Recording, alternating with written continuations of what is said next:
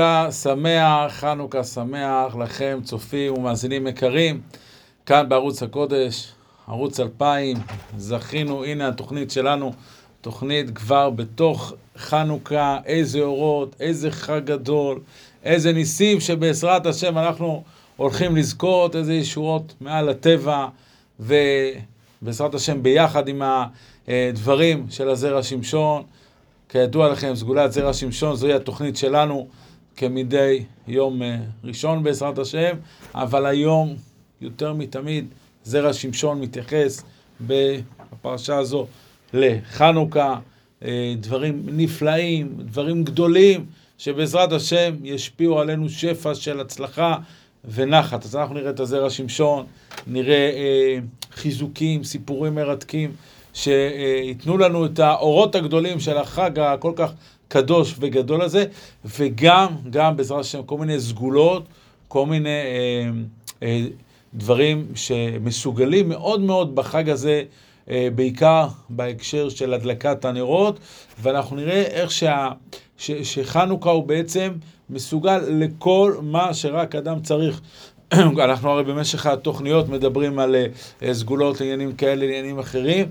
חנוכה הכל מרוכז, מצווה אחת, שמשפיעה על האדם, כל כך הרבה סגולות, כל כך הרבה ישועות, אבל זה בהמשך, בחלק האחרון של התוכנית. אה, מה שכן, וזה דבר אה, שחשוב מאוד לזכור אותו, יש לנו הרבה חגים. חנוכה הוא לא החג היחיד אה, במעגל השנה, אבל מה שמיוחד בחג הזה, חג שמעל הטבע. אין חג שנמשך שמונה ימים. יש חגים שהם יום אחד, כמו שבועות, יש חגים שהם שבעה ימים, יש את סוכות, יש את פסח, אין חג שהוא שמונה ימים. ולמה זה חשוב כל כך? כי אנחנו יודעים שהמספר שמונה, שמונה מציין את כל מה שהוא מעל הטבע. שבע זה במסגרת הטבע, הקדוש ברוך הוא ברא את העולם, יש אה, שבעת ימי השבוע, שמונה זה מעל הטבע, לכן גם ברית מילה, ברית מילה ביום השני, כי ברית מילה זה מעשה שהוא מעל הטבע, זה מסירות נפש, זה נגד טבע האדם, וגם חנוכה, שמונה ימים, הם מסרו נפש, החשמונאים מסרו נפש, עשו דברים שמעל הטבע, מעל ההיגיון, מעל השכל, איך שמסרו נפש, והקדוש ברוך הוא זיכה אותם, שרבים ביד מעטים וגיבורים ביד חלשים, כפי שאנחנו אומרים כעת על הניסים. חג שמעל הטבע, ולכן זה הזמן להתעורר בשמחה, בחיזוקים, באורות גדולים, והרבה הרבה דברים טובים. למה? כי גם אם במשך השנה אנחנו קצת, יש לנו מועקות, יש לנו דכדוכים, יש לנו איזה עצבות או איזושהי מועקה בלב, זה הזמן לשכוח מהכל ופשוט להתחבר לריבונו של עולם דרך אור הנרות הללו, המרצדים, השלבות של נרות החנוכה, ולהבין שכאן, כאן באור הזה, תמונה הישועה הגדולה שאנחנו כל כך מצפים לה, ובעזרת השם שאכן נזכה לזה. בהדלקת הנרות צריך לדעת, צופים יקרים, הדלקת הנרות היא שעה מאוד מאוד מסוגלת. הדלקת הנרות זה שעה, שעת רצון. שעת רצון, וכל שערי שמיים נפתחים בשעה הזו. לא לחינם, יש פסוק שאומר, שרפים עומדים ממעל לא. שרפים עומדים ממעל לא. שרפים, אלו הם מלאכים.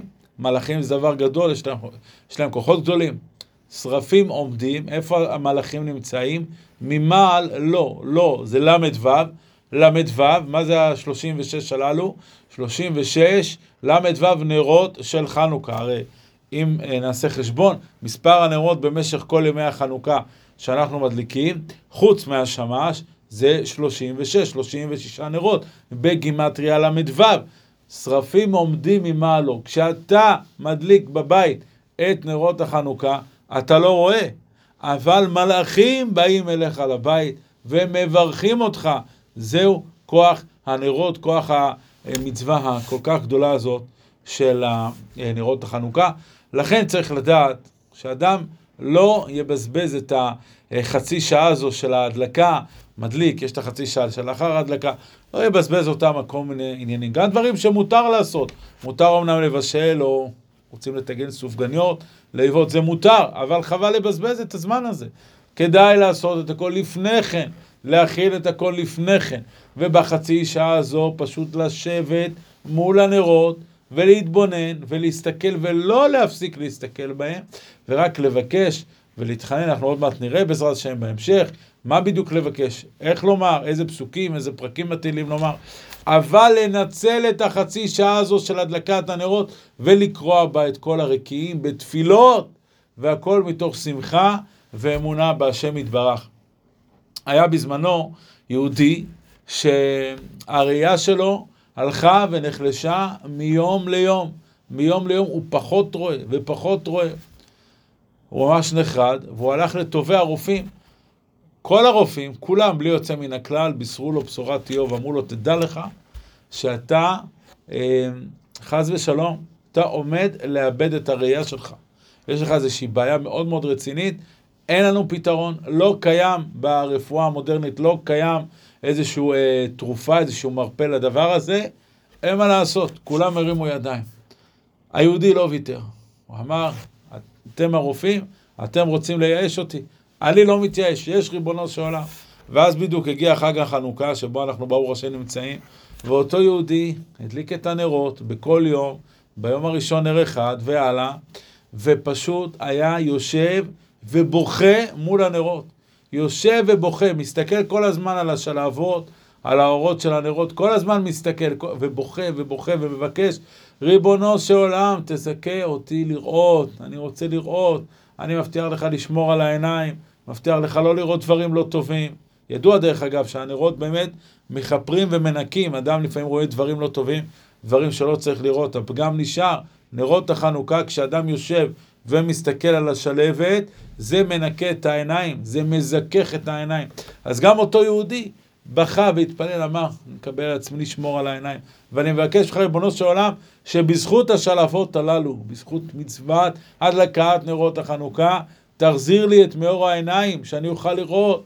וכך אכן היה, מספר הרב בידרמן שליטה, שכך אכן היה. אותו יהודי לפתע פתאום, הרופאים לא הבינו איך קורה כדבר הזה, הם לא ראו תופעה כזו, מעולם לא היה אדם שהייתה לו את הבעיה הזאת והוא התרפא ממנה. ואותו יהודי התרפא והתרפא לגמרי וראה במאה אחוז, והכל בזכות הנרות, בזכות התפילה מעומק הלב בשעה שהוא הדליק את הנרות. גם אנחנו, כל אחד בעניינו, צריך לנצל את הזמן הזה, לא לבזבז אותו. להכין מה שצריך להכין. הכל לפני כן, ופשוט בשעת הדלקת הנרות, לעמוד, להתפלל, לבקש, ובעזרת השם הקדוש ברוך הוא גם יקבל את התפילות שלנו. ידוע גם שנפש, הרי יש, לצערנו, בדור שלנו, יש הרבה בעיות בנפש, חרדות, פחדים. דיברנו על זה במהלך התוכניות השונות. צריך לדעת שחנוכה מאוד מאוד מסוגל. למה? כי אנחנו מדליקים פה נר, שמן ופתילה. נר, שמן ופתילה. ידוע, הנר, ש... בחז"ל, זה הכוונה הכלי, הכלי שמחזיק את השמן, הוא נקרא נר. בתוכו אתה מכניס את השמן, בשמן אתה שם את הפתילה, אז יש לך פה ראשי תיבות נפש, נפש, נר ופתילה ושמן, ראשי תיבות נפש, לומר שהדלקת הנרות הנר, השמן והפתילה, זה מתקן ומרפא את הנפש. לכן, צופים יקרים, כל מי שיש איזשהו עניין שהנפש הוא מרגיש איזשהו דכדוך, או מועקה, או חרדה, או פחדים, או כל מיני טראומות שיש לו, ינצל את שעת הדלקת הנרות ויכוון, מבקש מרבונו של עולם, לתקן את הנפש, שבזכות זה שהדלקתי נר, פתילה ושמן, שזה ראשי תיבות נפש, גם הנפש שלי תזדכך, תתרפא, תתאר, שתהיה חזקה ואיתנה ולא ישלוט בה שום פחדים ושום דברים לא טובים, בעזרת השם. כעת נראה את החידוש של הזרע שמשון על פרשת השבוע. הזרע שמשון בפרשה הזו, רבנו אה, שמשון אה, חיים נחמני עליו השלום, הוא עושה דבר מאוד מעניין. הוא מדבר גם על חנוכה וגם על פרשת מקץ, מקשר את הדברים בצורה נפלאה. בצורה מתוקה עם חידושים גדולים מאוד, ואנחנו נראה כמה מן הדברים, גם גימטריאות וגם אה, חידוש, ביאור במדרש, עם מוסר השכל עצום וגדול לחיים שלנו. הפרשת השבוע, הפרשה שקוראים כל שנה, כל שנה זו הפרשה שקוראים במהלך חג החנוכה, שבת, פרשת מקץ. שבת פרשת מקץ, ויהי מקץ שנתיים ימים, ופרעה חולם חלום, לא לשכוח, בואו ניזכר, יוסף שנתיים ימים מוטל שמה, הוא נמצא אה, אה, הרבה זמן בתוך הבור, עם כל הפושעים שיש שם, וכל הדברים הלא טובים שיש שם, נמצא שם הרבה הרבה שנים, והנה עכשיו יש את מה שקראנו בסוף פרשת וישב, את הסיפור עם שר האופים, שר המשקים, ויוסף מבקש, וזכרתני והזכרתני, אם באמת תוכל, תפגוש את המלך, אז תדבר איתו עליי, שיוציא אותי, כי אני פה על לא עוול בכפי, והוא יושב שם הרבה שנים, ווהי מקץ שנתיים ימים, כלומר שנתיים אחרי העניין הזה של החלומות של שר הרופאים ושר המשקיעים, ואז פרעה חולם חלום ומתגלגל כל הסיפור עד שיוסף עומד בכבודו ובעצמו לפני פרעה ופותר לו בהצלחה את החלומות. אז המדרש אומר על כך, ויהי מקץ שנתיים ימים, קץ שם לחושך. קץ שם לחושך, ודאי. כשנמצאים בבית סוהר, במקום שפל, במקום אפל, עם אנשים כאלה טמאים, זה חושך הכי גדול שיש. אבל לענייננו, לא לחינם משמיים כיוונו את זה, שפרשת מקץ נקראת בכל שנה בחג החנוכה. כי כפי שכתוב במדרש, וחושך על פני תהום, מה זה חושך? חושך זוהי מלכות יוון. מלכות יוון החשיכה עיניהם של ישראל. ועל זה אומרת התורה, אומרים חז"ל, קץ שם לחושך. גם היוונים, שהם שלטו ועשו נזקים מאוד גדולים, והרעו מאוד לעם ישראל, גם להם, גם לשליטתם, גם למלכותם, הקדוש ברוך הוא שם קץ והפסיק קץ שם לחושך. ועל כך אומר המדרש, אמר רבי יהושע בן לוי, מתוך צרה רווחה, מתוך אפלה אורה, מתוך ניבולם, מלשון ניבול, מתוך ניבולן של צדיקים, רוממותם. כלומר, פשט המדרש, ברגע שיש צרה, ברגע שיש איזה דוחק, יש איזה דבר לא טוב, אה, אפלה, חושך, ניבול, חס ושלום, שהצדיק נמצא במצב לא טוב, כמו יוסף, שהיה בבית הסוהר, דווקא מתוך זה באה הרוממות, באה הגדולה, בא האור, בא הנס הגדול. אבל הזרע שמשון מדקדק, מדוע המדרש אומר, מתוך אפלה אורה?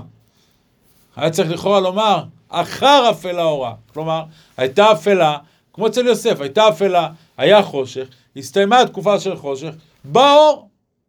אבל המדרש לא אומר אחר האפלה אורה, המדרש אומר מתוך האפלה אורה.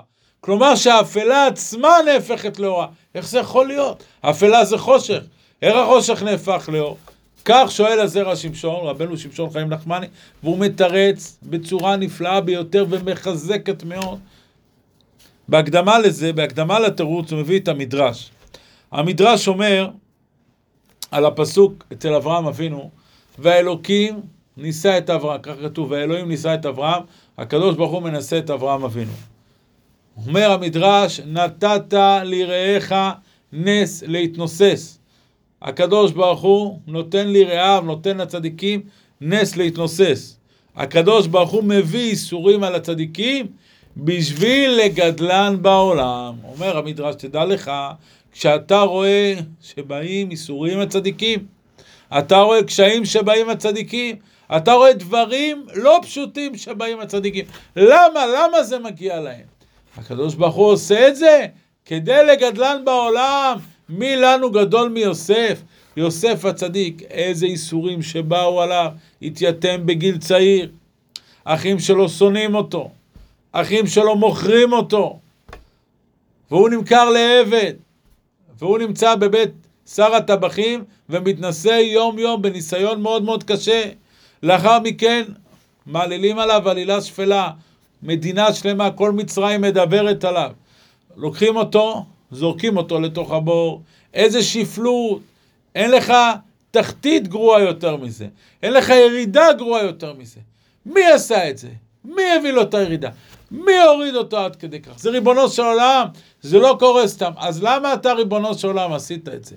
אומר המדרש, הקדוש ברוך הוא מביא איסורים על הצדיקים בשביל לרוממן בעולם. כגודל הירידה, כך גודל העלייה. יוסף התעלה לבסוף לעלייה שלא היה דומה לה. אף אחד, גם לא מהאבות הקדושים, לא זכה לעלייה שהוא עלה. יוסף היה מלך על כל העולם, הרי פרעה, מלכות מצרים הייתה אימפריה, המדינה הכי חזקה בעולם. מי ששלט בה בפועל זה היה יוסף, הוא היה המוציא והמביא, הוא היה קובע, על פיו אישה כל דבר. יש לך שררה יותר גדולה מזה? יש לך מישהו שזכה למלכות יותר גדולה מהדבר הזה? אבל כדי לזכות לכזה עלייה, אין בחינם. צריך לעבוד, צריך להתייסר. ולכן, כגודל העלייה שהייתה תמונה לו, הקדוש ברוך הוא לפני כן הוריד אותו, והוריד אותו. ויוסף, היה לו את כל הסיבות כדי ליפול, וכדי להתייאש, אבל הוא לא עשה את זה, כי הוא האמין בהשם. אתה מאמין בהשם? בסוף אתה תתעלה. בסוף תבוא לך ישועה מאוד מאוד גדולה, כפי שאכן נראה בסוף ליוסף הצדיק. אומר הזרע שמשון, לכן כתוב, לכן אומרים חז"ל, מתוך צרה רווחה. למה? ידוע ששם אלוקים, שהוא מסמל את מידת הדין, אם אנחנו מחשבנים בגימטריה את השם אלוקים, א', אז מחשבנים באות א', יש א', ל' ופ', אחרי זה ל', באות ל' יש ל', מ', ד', וכן הלאה, בה' ובי' ובמ', לוקחים גם את האותיות הנסתרות שבתוך האותיות שמרכיבות את המילה אלוקים, מקבלים גימטריה של 295.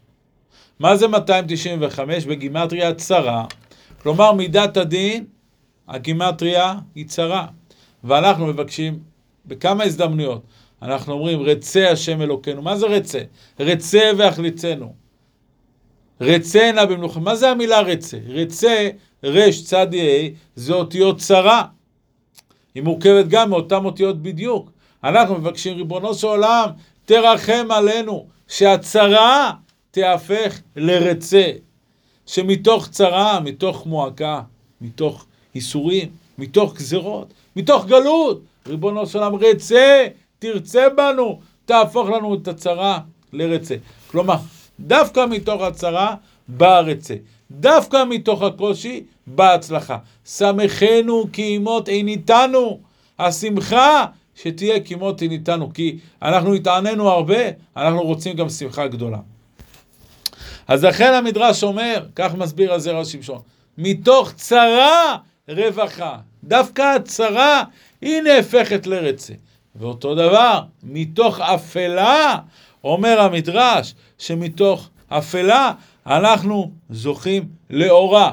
מה זאת אומרת מתוך אפלה? תגיד, אחר האפלה, לא. אפ, אפלה זה א', פ', ל', ה'. אומר הזרע שמשון, א', פ', ל', ה', זה אותיות הפלא. הפלא, אנחנו אומרים, ריבונו של עולם, אנחנו רוצים שדווקא את האפלה, ומתוך האפלה תעשה לנו פלא, תעשה לנו ניסים, תעשה לנו ניסים ופלאות, ניסים ונפלאות. האפלה עצמה תהפך לאור. זה הכוונה וזה הפשט בדברי חז"ל, מה שאומרים, מתוך האפלה אורה, וזה הכוח של חנוכה. אומר הזרע שמשון, תדע לך מה זה חנוכה.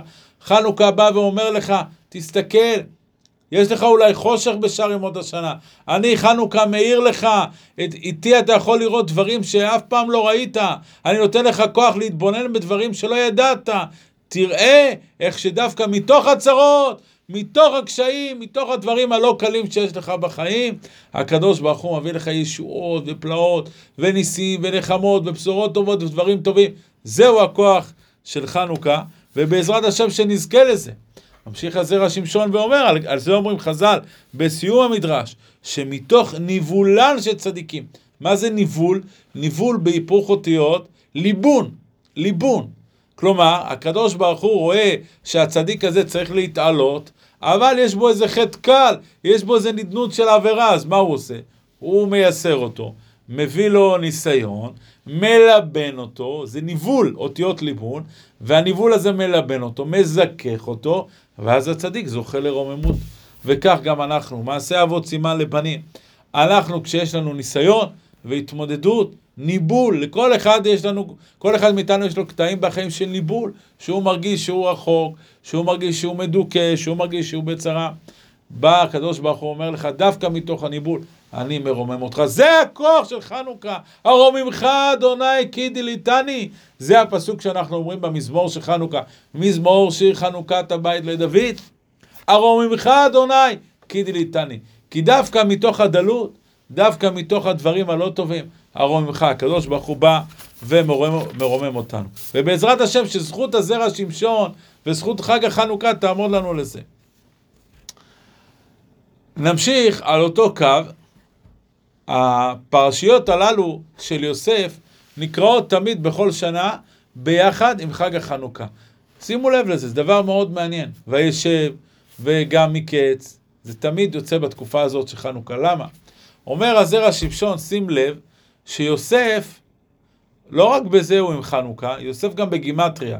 הרי מי היה המלך של היוונים? אנטיוכוס.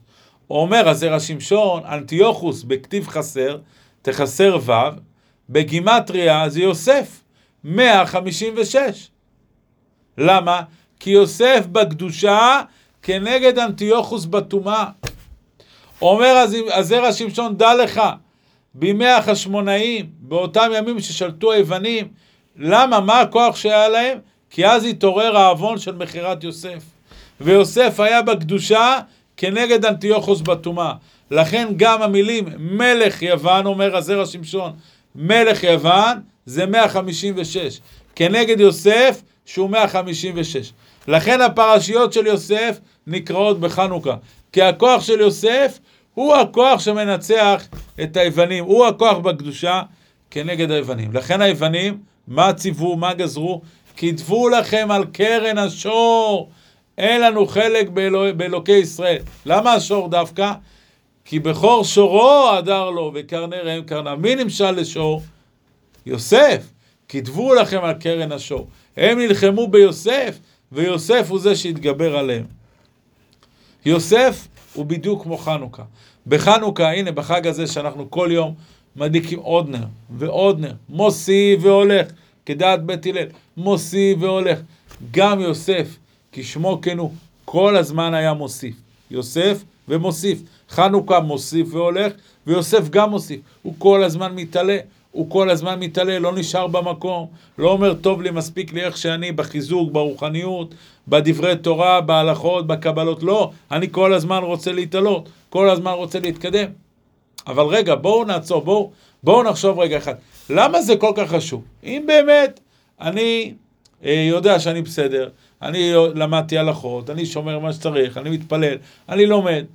מה הבעיה? למה, למה כל הזמן צריך להיות בלחץ? למה כל הזמן צריך להיות מוסיף והולך? הרי זה המסר של חנוכה. כשאתה עומד מול הנרות, מה הנרות בעצם אומרים לך? שים לב, תהיה כמונו, תהיה מוסיף והולך. למה? מה הלחץ? טוב לי איך שאני. למה כל הזמן להיות מוסיף והולך? שימו לב, צופים יקרים. יש פסוק במשלי, אורח חיים למעלה למשכיל, למען סור משאול מטה. מסביר הגאול מווילנה שהפסוק הזה עוסק בדיוק בשאלה שאנחנו מתעסקים בה עכשיו. אומר, אומר שלמה המלך, כך מבאר הגאול מווילנה, אורח חיים, אורח, זה הדרך. מה תהיה הדרך שלך בחיים? מה יהיה האורח שלך בחיים? אורח חיים למעלה למשכיל. תמיד תשכיל לשאוף למעלה, כמו נרות חנוכה, להיות מוסיף והולך, כמו השלבת שכל הזמן אה, אה, ככה רוצה לשאוף ולעלות למעלה. למה? למען סור משאול מטה. כי אם אתה לא תשאף כל הזמן להיות למעלה, אין באמצע. ברוחניות אין דריכה במקום. או שאתה למעלה, או שאתה למטה. ואם אתה לא תהיה אורח חיים למעלה למשכיל, חס ושלום מאוד מאוד מהר, תמצא את עצמך שאול מטה. זה היסוד וזה צריכים לזכור. אין דבר כזה, טוב לי איך שאני. לא ביהדות, לא בתורה, לא ברוחניות. אין דבר כזה. אתה תמיד חייב להתקדם, כי אם אתה לא תתקדם, אתה תחזור אחורה. וזו מציאות, וזה המסר של חנוכה. כל הזמן להיות מוסיף והולך, מוסיף והולך. יום אחד הדלקנו נר ראשון, נו, כל הכבוד. למה צריך עוד נר? לא, כי היום הנר הראשון לא מספיק, אני חייב עוד אחד. וגם בשלישי, וגם ברביעי, וכן הלאה. זוהי צריכה להיות שאיפת החיים שלנו, תמיד להיות בבחינת מוסיף והולך, מוסיף והולך. ידוע שהקדוש ברוך הוא כשברא את העולם, האור שהיה מאיר בעולם היה אור גדול, אור שכשאדם היה מביט בו, היה יכול לראות מסוף העולם ועד סופו. אבל ראה הקדוש ברוך הוא שהאור הזה יעשו בו דברים לא טובים. הרשעים, מה עשה? עמד וגנז אותו. כמה זמן האור הזה שימש בעולם לפני שהקדוש ברוך הוא גנז אותו? 36 שעות. 36 שעות. כנגד זה, אותו אור הגנוז, מתי אנחנו זוכרים לו? בחנוכה. בחנוכה, כשאנחנו מדליקים את הנרות, הנה עכשיו כשהנרות מאירים ואנחנו רואים את השלבות מרצדות, זה אור הגנוז. האור שמאיר שם זה האור הגנוז. כשאתה מתבונן בנרות, אתה מתבונן באור הגנוז. ומה הראיה? הזכרנו, מהו מספר הנרות ללא השמש? 36 נרות.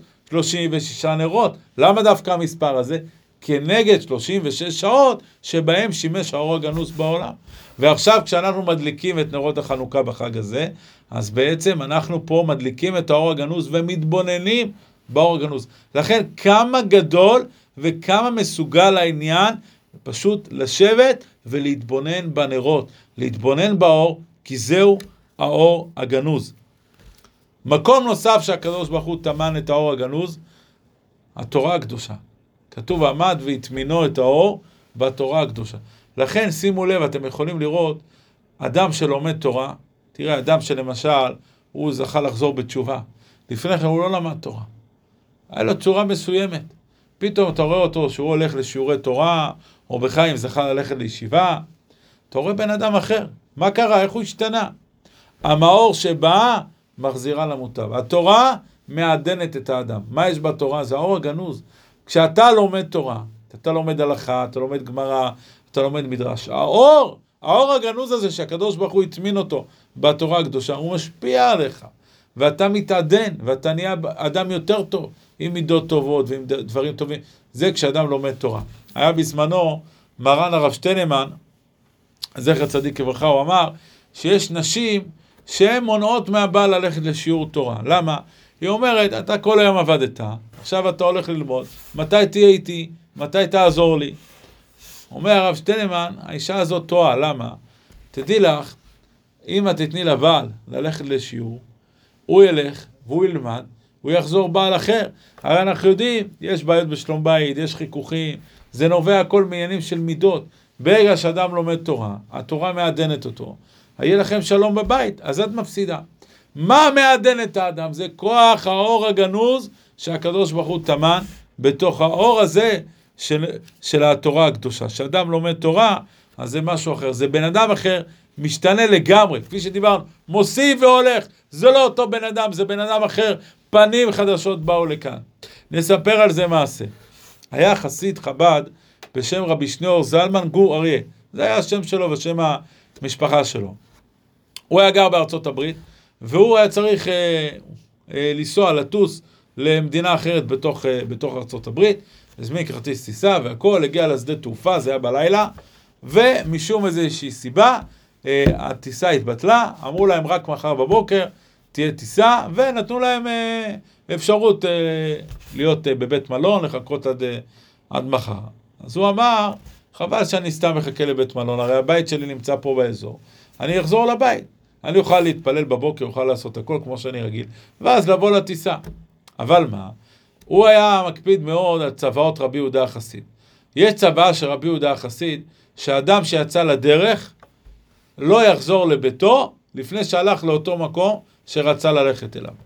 וגם פה, הרי הוא רצה לטוס למקום מסוים, ולפי רבי יהודה החסיד, לא עושים את זה. אסור לחזור לבית שלך לפני שהלכת לאותו מקום. הוא לא ידע מה לעשות.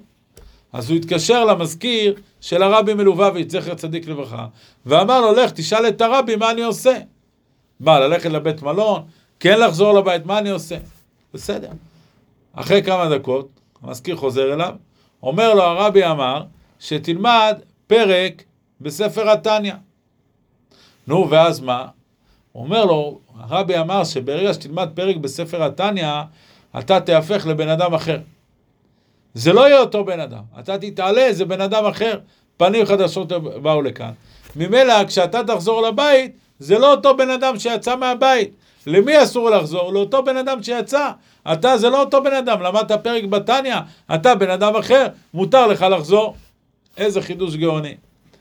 למחרת בבוקר, המזכיר עוד פעם מתקשר אליו, אמר לו, אני מתקשר אליך בציוויו של הרבי, הוא אמר לי להתקשר ולבדוק האם עשית את מה שהוא אמר. ולמה? כי הרבי רוצה להדגיש לך ולהראות לך שמה שהוא אמר זה לא בכאילו. זה לא שכאילו אתה בן אדם אחר. אתה באמת בן אדם אחר. וצריך לדעת צופים ומאזינים יקרים, זה לא רק בספר התניא. ספר התניא, ספר קדוש וגדול, אבל כל התורה כולה היא כך. ברגע שאתה לומד תורה, אתה משתנה. אתה בן אדם אחר, פנים חדשות באו לכאן. היו בזמנו שלושה בחורים, שלושה בחורים, בחורי ישיבה, חברים מאוד מאוד טובים, שניהם, הזיווג שלהם איחר.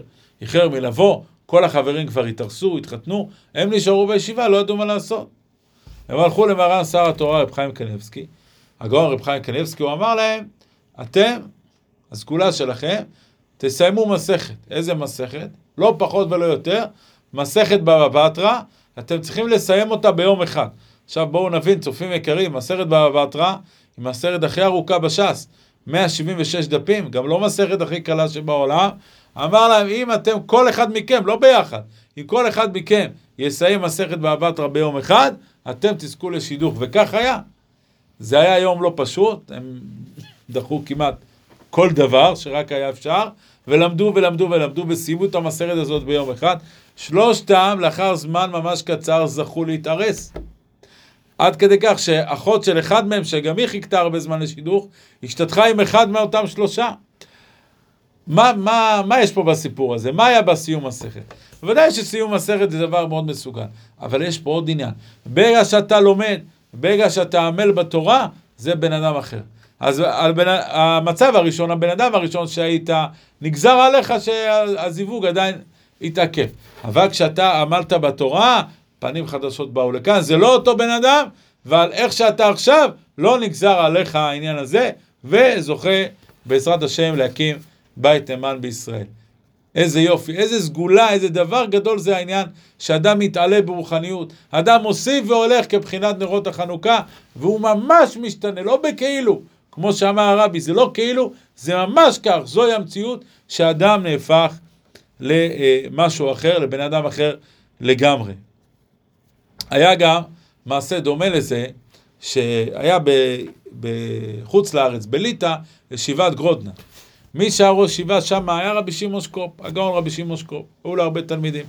יום אחד הגיע אליו אדם, אמר לו, כבוד הרב, תראה, אני יש לי פה, בעיר הבירה של ליטא, יש לי הרבה קרקעות, אבל יש כמה קרקעות בלב האזור הזה, שהם שייכים לאיזושהי אלמנה, ואני רוצה לקנות כדי שכל האזור יהיה שייך לי, אני רוצה לקנות ממנה את זה. היא לא מוכנה, היא אפילו לא רוצה לשמוע ממני שום הצעות. אם כולם היא דנה, אם כולם היא נושאת ונותנת איתי, לא, מה יהיה? אמר לו, תשמע, מחר זה יום חמישי, יהיה ספר תורה מחר, תלך, תסתכל באות שלך בספר תורה. באמת כך הוא עשה. הוא לא ידע מה זה יעזור, איך זה יעזור, אבל כך הוא עשה, כמו שהרב אמר. הוא יוצא מהתפילה, בא אליו שליח מאותה אלמנה, אומר, היא רוצה לסגור אותך את העסקה. הוא אומר לו, באיזה מחיר? כי הוא הציע לה אפילו פי שניים, פי שלוש מהשווי. הוא אומר לו, לא, לא פי שניים, לא פי שלוש, אפילו פחות מהשווי העיקרי. אמר לו ככה, אומר לו כן, באמת הוא סגר איתה ומכר לו והכל. אז הוא הלך לרב, אמר לו, כבוד הרב, מה קרה פה? שנים היא לא רצתה לשמוע מה קרה פה. אמר לו הרב, שהיא, כשאתה הסתכלת לה, בספר תורה, לאות שלך, אתה קיבלת הערה מהספר תורה. קיבלת הערה מהאור הגנוז שטמון בתורה, אתה נהפכת לבן אדם אחר. אז הבן אדם האחר שנהיית, עליו לא נגזרה הגזרה, לא נגזר שהוא לא יזכה לקנות את הקרקעות הללו, והנה זכית. כמה גדול העניין הזה שאדם מתעלה, אדם מתחבר לתורה, ועל ידי זה הוא נהפך לבן אדם אחר. כל הגזרות מתבטלות, כל הקשיים נעלמים, והוא זוכה להתקדש בעזרת השם. ידוע מה שכותב החתם סופר, שבחנוכה נמסרו סודות התורה למשה רבנו. סודות תורה שבעל פה. הם נמסרו לחנוכה, למשה רבנו בחנוכה. לכן כמה גדול העניין שאדם ילמד תורה, ללמוד תורה בחנוכה. אם אדם ילמד הלכה, ילמד מדרשים, ילמד תורה, ילמד גמרא, כל דבר, כל מה שקשור לתורה, ועל ידי זה זוכה לקבל מהשפע של החג. עכשיו בעזרת השם נראה כמה וכמה סגולות גדולות ועניינים מסוגלים מאוד בעניין החנוכה, בפרט בהקשר של הדלקת נרות. אז דבר ראשון, צריך לדעת אה, לקיים את ההדלקה בשמחה. ההדלקה היא מצווה, כל מצווה צריך לקיים בשמחה, בפרט מצוות נר החנוכה, שאנחנו רואים כמה היא גדולה, כמה היא מסוגלת. לאחר הדלקת הנרות, אנחנו אומרים הנרות הללו, אומרים מזמור של חנוכת הבית לדוד, אבל לאחר מכן אנחנו אומרים ויהי נועם, השם אלוקינו עלינו, את הפסוק כולו, ואת הפרק של יושב בסתר עליון. גם את הויהי נועם וגם את היושב בסתר, נגיד שבע פעמים. מובא בספרים הקדושים שהחשמונאים, כשהם יצאו להילחם ביוונים, רגע לפני המלחמה, רגע לפני שפתחו במתקפה, הם היו אומרים בדיוק את הפסוקים הללו, והם היו אומרים את זה שבע פעמים, גם את אבי נועם וגם את היושב בסתר עליון. רואים כמה כוח יש לפסוקים ולפרק הזה שיושב בסתר עליון, לכן גם אנחנו רוצים לקבל את השפע הזה, ולכן אחרי הנרות הללו ומזמור שיר חנוכת לבית לדוד, גם אנחנו אומרים שבע פעמים את ה"וינועם" ואת היושב בסתר עליון. דבר נוסף, מי מכין את הנרות? אנחנו יודעים שבנרות שבת למשל, הבעל מכין את הנרות והאישה מדליקה אותם.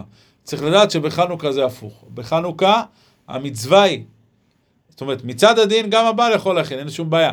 אבל העניין הוא, והסגולה היא, שהאישה תכין את הנרות, היא תשים את השמן, תשים את הפתילות, תשים את כל מה שצריך, תסדר את זה, והבעל הוא שידליק. בדיוק הפוך מנרות שבת. הגמרא אומרת, גמרא מסרת שבת, בדף כ"ג עמוד ב', הזהיר בנר, מי שזהיר בנר שבת, אבל לענייננו בנר חנוכה, מי שזהיר בנר חנוכה, זוכה שיהיו לו בנים תלמידי רחמים. אז יש פה שתי סגולות. א' כל שהוא זוכה לבנים, וב' שהוא זוכה, אז הבנים שיש לו, שיהיו תלמידי רחמים. מי לא רוצה לזכות לדבר הזה? אז הנה, יש לנו כאן הזדמנות. ברגע שאתה מקיים את המצווה בהידור, אתה קונה, יש לך חנוכיה מהודרת, אתה קונה ומדליק בשמן דווקא, לא בנרות, בשמן זית, שמן זית זך, שמן זית שראוי לאכילה, שזה גם הידור מאוד גדול. כשאדם מהדר במצווה הזו, אז הוא זוכה כנגדה לבנים תלמידי חכמים. אז פתאום, אם היו איזושהי בעיות, היו בעיות בחינוך, היו בעיות בהתנהגות, כיוצא בזה, אז הוא מדליק את הנרות. הוא מתפלל, ריבונו של עולם, תיתן לילד הזה שלי, שהוא ככה, יש לו עכשיו קשיים, יש לו איזו התמודדות, תפתח את הלב שלו בתורה הקדושה, תיתן לו הצלחה, ופתאום אתה רואה איך שהילד משתנה. בזכות מה זה? זה הכוח של נרות החנוכה. הזעיר בנר, אומרת הגמרא, בנר חנוכה, יהיו לו בנים תלמידי רחמים. על ידי שהדלקת, על ידי שהידרת, אתה זוכה שהילד שלך מקבל סייעתא דשמיא גדולה. וזו סגולה, סגולה גדולה בעזרת השם. דבר נוסף, להדליק בזמן. זה, זה לא רק סגולה, זה המצווה. המצווה היא להדליק בזמן. הזמן, הווה אומר, צאת הכוכבים. צאת הכוכבים להדליק ולא לאחר. אם אדם נאלץ להדליק יותר מאוחר, יכול להדליק יותר מאוחר, יכול להדליק עד עלות השחר. אבל ההידור, המצווה, מה שראוי ומה שטוב ומה שמסוגל, להדליק בזמן, להדליק בזמן, להדליק בצאת הכוכבים. זה גם חלק מההידורים וההקפדות שאנחנו משתדלים. כתוב בספרים הקדושים, שמי שזהיר לקיים מצוות הדלקת נרות חנוכה, זוכה לכמה דברים מאוד חשובים. יזכה לחוכמה וינצל מאויבים, יזכה לקום בתחיית המתים, ינצל מדינה של גיהנם. דינה של גיהנום, זאת אומרת, יש פה הבטחות מאוד מאוד גדולות לעניין הזה של סגולת הדלקת הנרות. ידוע שנרות החנוכה וחג החנוכה כולו מסוגל לעניין הפרנסה. יש לצערנו הרבה קושי בפרנסה. בפרט עכשיו, התקופה, מה שעם ישראל עובר פה בארץ הקודש, בכלל לא פשוט. כל הגזרות שיש, איך שעושים דווקא כדי להכביד, להכביד את עולם, עול המיסים וכל מה שקורה, אבל אנחנו מאמינים שמה שנגזר על האדם בראש השנה, זה מה שיהיה. מה שכתוב, איך אומרת שם הגמרא, מסכת ביצה בדף ט"ז, כל מזונותיו של אדם קצובים לו מראש השנה עד ראש השנה. אז לכן צריך לדעת, לא להילחץ מזה. אפילו שהם מייקרים את הדברים, הקדוש ברוך הוא ייתן לך. בזמנו היה חכם יהודה צדקה עליו השלום, היה ראש ישיבת פורת יוסף. גם אז התייקרו כל מיני מוצרים וגם ביגוד, כל הזמן מתייקרים דברים. זה לא חידוש דווקא עכשיו. אז הוא ראה אברכים בישיבה מדברים ובלחץ ומה יהיה ואיך יהיה. אמר להם, למה אתם בלחץ? הגמרא אומרת שכל מזונותיו של אדם כתובים לו. לא כתוב כל כספו של אדם כתוב לו. כתוב כל מזונותיו, מה הכוונה? אם למשל האדם רוצה לקנות חליפה, אז בואו נניח שחליפה עולה 700 שקל, עכשיו התייקרו החליפות, חליפה עולה 1,000 שקל. אז אדם חושב, רגע, עכשיו אני צריך עוד 300 שקל, מאיפה אני אביא? אז הוא בלחץ. הוא אמר להם, זה לא נכון לחשבון שלכם. בשמיים לא כוזבים על האדם כסף. זה לא שבראש שנה גוזרים, הבן אדם הזה השנה יהיה לו 200 אלף שקל במשך כל השנה. זה, לא, זה לא עובד ככה. כותבים מזונות. אומרים, יהיה לו כך וכך אוכל, יהיה לו, יהיה לו חליפה. למשל, דיברנו על חליפה. הקדוש ברוך הוא גוזר, הבן אדם הזה השנה, הוא יהיה לו חליפה חדשה. אם היא עולה 700, הקדוש ברוך הוא ישלח לו 700 שקל. אם היא עולה 1,000, ישלח לו 1,000 שקל. עולה 2,000, ישלח לו 2,000 שקל. כי הקדוש ברוך הוא לא קוצב כסף, הוא כותב מזונות. את המוצרים הוא כותב לך. אבל מה? צריך לדעת שיש זמנים מסוגלים. אז כמו, אז כתוב בזוהר הקדוש דבר מאוד מעניין.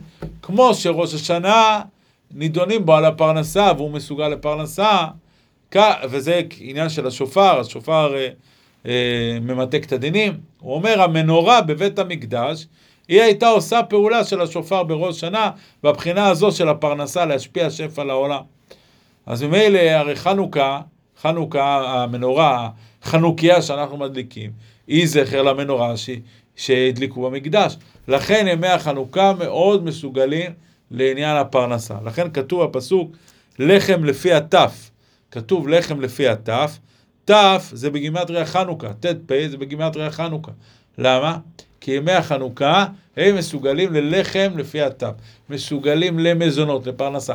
לכן, אם יש אדם שיש לו קושי בפרנסה, ויש לו איזה בעיות, ויש לו חובות, ולא הולך לו מבחינת הכסף, יתפלל בחנוכה. ובפרט בשעת הדלקת הנרות, יגיד, ריבונו של עולם, אני מתחנן אליך, תן לי שפע של פרנסה טובה, שיהיה לי כסף, שיהיו מזונותיי מצויים. למה? כי הכל לעבודתך. האדם שהוא מבקש, לא יבקש בשביל תאוות עולם הזה. יגיד, ריבונו של עולם, למה אני מבקש? אני מבקש כדי שאני אוכל לגדל את הילדים שלי לתורה, כדי שאני אוכל להחזיק תלמידי חכמים, אז בעזרת השם תן לי שפע, תן לי שפע של פרנסה, אז אם כן הימים הללו מסוגלים לדבר הזה. ומעניין לעניין באותו עניין נזכרנו להחזיק תלמידי חכמים, צריך לדעת שהעניין הזה של להחזיק תלמיד חכם, זה סגולה מאוד גדולה כל השנה, אבל בפרט בחנוכה. זה כותב וזה מובא בשלה הקדוש, ומובא בעוד ספרים, שאדם שבחנוכה מחזיק תלמיד חכם, הוא הולך, פוגש איזה אברך, זה יכול להיות גם הבן שלו, חתן שלו, או כל אברך שיש, שהוא יודע שהוא לומד טוב, תלמיד חכם, יגיד לו, בוא, אני רוצה להחזיק אותך. אז או שיחתום איתו על איזה הסכם יששכר וזבולון, או שייתן לו איזה מתנה חד פעמית, יגיד לו, הנה, זה כך, זה דמי חנוכה בשבילך. והקדוש ברוך הוא, ברגע שהוא רואה את זה, אז הוא גם נותן לו. מידה כנגד מידה, גם משפיע עליו. לכן כדאי מאוד לעשות את הדבר הזה. אם אדם רוצה עשירות, אדם רוצה פרנסה טובה, יחזיק תלמיד חכם. ובפרט בחנוכה, יקבל על עצמו להחזיק תלמיד חכם, והקדוש ברוך הוא ישפיע עליו שפע גדול. בערב שבת חנוכה, אנחנו נמצאים הרי ביום ראשון, אבל בעזרת השם ביום שישי הקרוב, שזה ערב שבת חנוכה, שם גם יש סגולה. הרי אנחנו מדליקים את ה... יש לנו גם את הנרות שבת, גם את הנרות חנוכה. עכשיו, הנרות חנוכה זה מרמז לילדים, זה השלבות. הנרות שבת זה זוגיות, זה שלום בית. אז ה... ברגע שאנחנו מדליקים אותם, סגולה גדולה להתפלל. מי שצריך ילדים, על ילדים. מי שצריך נחת מהילדים, נחת מהילדים. מי שצריך שלום בית, על שלום בית. מי שצריך זיווג, שידוך, על שידוך. מאוד מסוגל, זאת אומרת, ההדלקה של ערב שבת חנוכה. היא מסוגלת לדברים הללו. להתפלל עליהם. עוד סגולה גדולה שיש, אה, אנחנו יודעים מה שהגמרא אומרת, נר איש וביתו. גמרא מסכת שבת, דף כ"א עמוד ב', אומרת שם הגמרא, נר חנוכה, נר איש וביתו. כלומר, יש פה עניין של הבית, שלום בית. שלום בית. לכן, אם יש זוג שהם יש להם קצת חיכוכים ביניהם ועניינים, ולצערנו כמה אנחנו שומעים על עניינים של שלום בית ודברים כאלה, חבל, הקדוש ברוך הוא כואב לו, צריך להבין את זה. אנשים מחפשים ככה, אה, קצת, היא לא כיבדה אותו, הוא לא כיבד אותה, וכבר רבים ומתווכחים, זה כואב לקדוש ברוך הוא, וחבל. אבל מה? יש לנו פה הזדמנות לבקש, כשמדליקים את הנרות, ריבונו של עולם, נר חנוכה, נר אישו ביתו, תן שלום בבית שלנו. תן שלום בבית שלנו, והקדוש ברוך הוא נותן, הקדוש ברוך הוא משפיע, בעזרת השם. עכשיו שימו לב, צופים יקרים, סגולה גדולה, סגולה גדולה מהבן איש חי. רבנו יוסף חיים עליו השלום, זכותו תגן עלינו בעזרת השם, סגולה לעניין של חנוכה.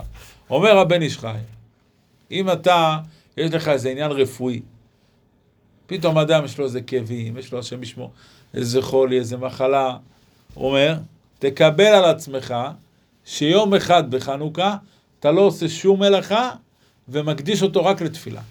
רק לתפילה. לא חייב שזה יהיה דווקא יום אה, אה, זאת חנוכה. זאת חנוכה, אם אתה יכול זאת חנוכה, זה הדבר הכי גדול. וזה בעזרת השם נדבר על זה בתוכנית הבאה. נקדיש תוכנית מיוחדת לעניין הזה של זאת חנוכה. אבל כל יום ימי החנוכה, אם אתה יכול לקחת איזה חופש מהעבודה, איזה הפסקה, קח יום שלם, ופשוט רק תפילות. שום מלאכה, שום עניינים, שום סידורים, רק תפילות. יום שלם אתה מתפלל, ומתפלל, אומר הבן איש חי, תבקש, תתחנן על העניין הזה של החולי שיש, תראה ישועות. כשאדם מקדיש יום שלם בחג החנוכה לתפילה על רפואה, אומר הבן איש חי, מסוגל מאוד לעניין של ישועה. יש עוד דבר שמסוגל לרפואה, זה סעודות חנוכה. למה? אומר האדמו"ר ממונקאץ', הסעודות, כתוב בשולחן ערוך, בסימן תר"ש, שהסעודות שעושים בימים הללו זה סעודות הרשות. אלא אם כן, יש איזה סיום מסכת, יש איזה... אז הוא אומר, מה זה סעודות הרשות? אה, זה מרמז, זה מה שכתוב, כתוב ורפו ירפא, מכאן שניתנה רשות לרופא לרפא. גם שם לעניין רפואה הוזכרה המילה רשות. אז אומר האדמו"ר ממונקאץ', מה זה סעודות הרשות? זה סעודות שניתנה רשות לרופא לרפא, כלומר שיצליח העניין של הרפואה. לכן האדם יעשה סעודה, ישתדל לעשות כל יום סעודה בחנוכה עם בני הבית, עם החברים, הכל לכבוד החג, ובעזרת השם יזכה לרפואה שלמה. סגולה נוספת, כשאנחנו מברכים על הניסים, אז אדם יכוון על איזה נס שהוא צריך. הוא צריך איזו ישועה, אז יכוון בליבו, תוך כדי שהוא מברך, שעשה ניסים לאבותינו בימים ההם, בזמן הזה. יגיד, לא יגיד, לא, לא יוצא בפה, הרי הוא מברך, אלא יאמר לעצמו בליבו, ריבונו של עולם, כמו שעשית ניסים עם אבותינו, תעשה גם איתי אה, אה, ניסים בישועה שאני צריך. סגולה נוספת, זה סגולה מאביו של הרמב"ם, זה רבי מימון, שהוא היה אבא של הרמב"ם, הוא אומר לטגן סופגניות. הסופגניות זה מה שאנחנו מכירים, שמתגנים אותם בשמן, בשמן עמוק. הוא אומר שהטיגון שלהם זה סגולה. למה? הוא אומר, כתוב מאשר שמנה לחמו, כלומר, היה לו, לאשר היה הרבה שמן, מאשר על לחמו, והוא ייתן מעדן המלך. היה אומר אבא של הרמב"ם, ברגע שאתה מטגן סופגניות, וזה הרי עושים את זה בהרבה שמן, אז זה סגולה שיתקיים בך העניין הזה, שבזכות השמן, בזכות הדיגון בשמן, מאשר שמנה לחמו, והוא ייתן מעדני מלך. תזכה לברכה ופרנסה, יהיה לך שפע, לא יחסר לך שום דבר. זה סגולה מאבא של הרמב"ם. עוד דבר, כותב הגאון רבי חיים פלאג'י, הוא אומר, מי שלא מתלונן כל ימי החנוכה, זוכה לשפע גדול. למה? הוא אומר, תראה, טוב זה בגימטריה 17. גם אוי, אוי, זה גם 17. למה? מי שכל החנוכה לא יגיד אוי, לא יתלונן, לא יבכה, לא יהיה בעצבות, לא יהיה בדכדוך, הוא זוכה לטוב, יהיה לו טוב כל הימים, 17, 17, זוכה לטוב כל הימים. לכן אדם משתדל כל החנוכה הזה להיות רק בשמחה. לא תלונות, לא בכיות, לא מריבות, לא ויכוחים, לא מחלוקות, ובזכות זה, בעזרת השם, הקדוש ברוך הוא משפיע עליו שפע גדול וברכה. ככלל, כל הימים הללו להשתדל להתחזק במצוות, במעשים טובים, להרבות שלום, לשמוח בשמחת החג, ללמוד תורה, ובפרט בהדלקת הנרות, כמו שדיברנו בתוכנית הזאת, לשבת, לא לבזבז את הזמן, לשבת, להתפלל ולבקש, יבקש אדם על עצמו, יבקש על אדם, אדם על עם ישראל, כמה אנחנו שומעים על אנשים שצריכים בריאות, ואנשים שצריכים שלום בית, ועל עניינים של חינוך שיש. זה עכשיו, זה הזמן. ימים רגילים קשה מאוד לתקן. עכשיו אנחנו נמצאים בחג ששערי שמיים פתוחים, 192 שעות, שמונה ימים ברציפות, צריך לקרוא את השמיים. צריך להתפלל כמה שיותר על ידי תחינה, על ידי בקשה, על ידי שמחה. וברגע שאדם שמח, כך הוא זוכה בעזרת השם להרבה ברכה והצלחה, והשפע שהחג הזה שהוא זוכה בזכותו, אין סוף לשפע הזה ולברכות ולישועות שאנחנו זוכים. בעזרת השם, זכות החג, זכות רבנו שמשון חיים נחמני תעמוד לכל הצופים, המאזינים וכל המסייעים לערוץ הקודש, ערוץ 2000. נודה גם לרבי אלעד זהבי, העוסק במלאכה. ובעזרת השם שנזכה לחג חנוכה שמח, בעזרת השם בתוכנית הבאה נדבר על זאת חנוכה, שיהיה כולנו חג שמח, ברכה והצלחה וסייעתא דשמיא.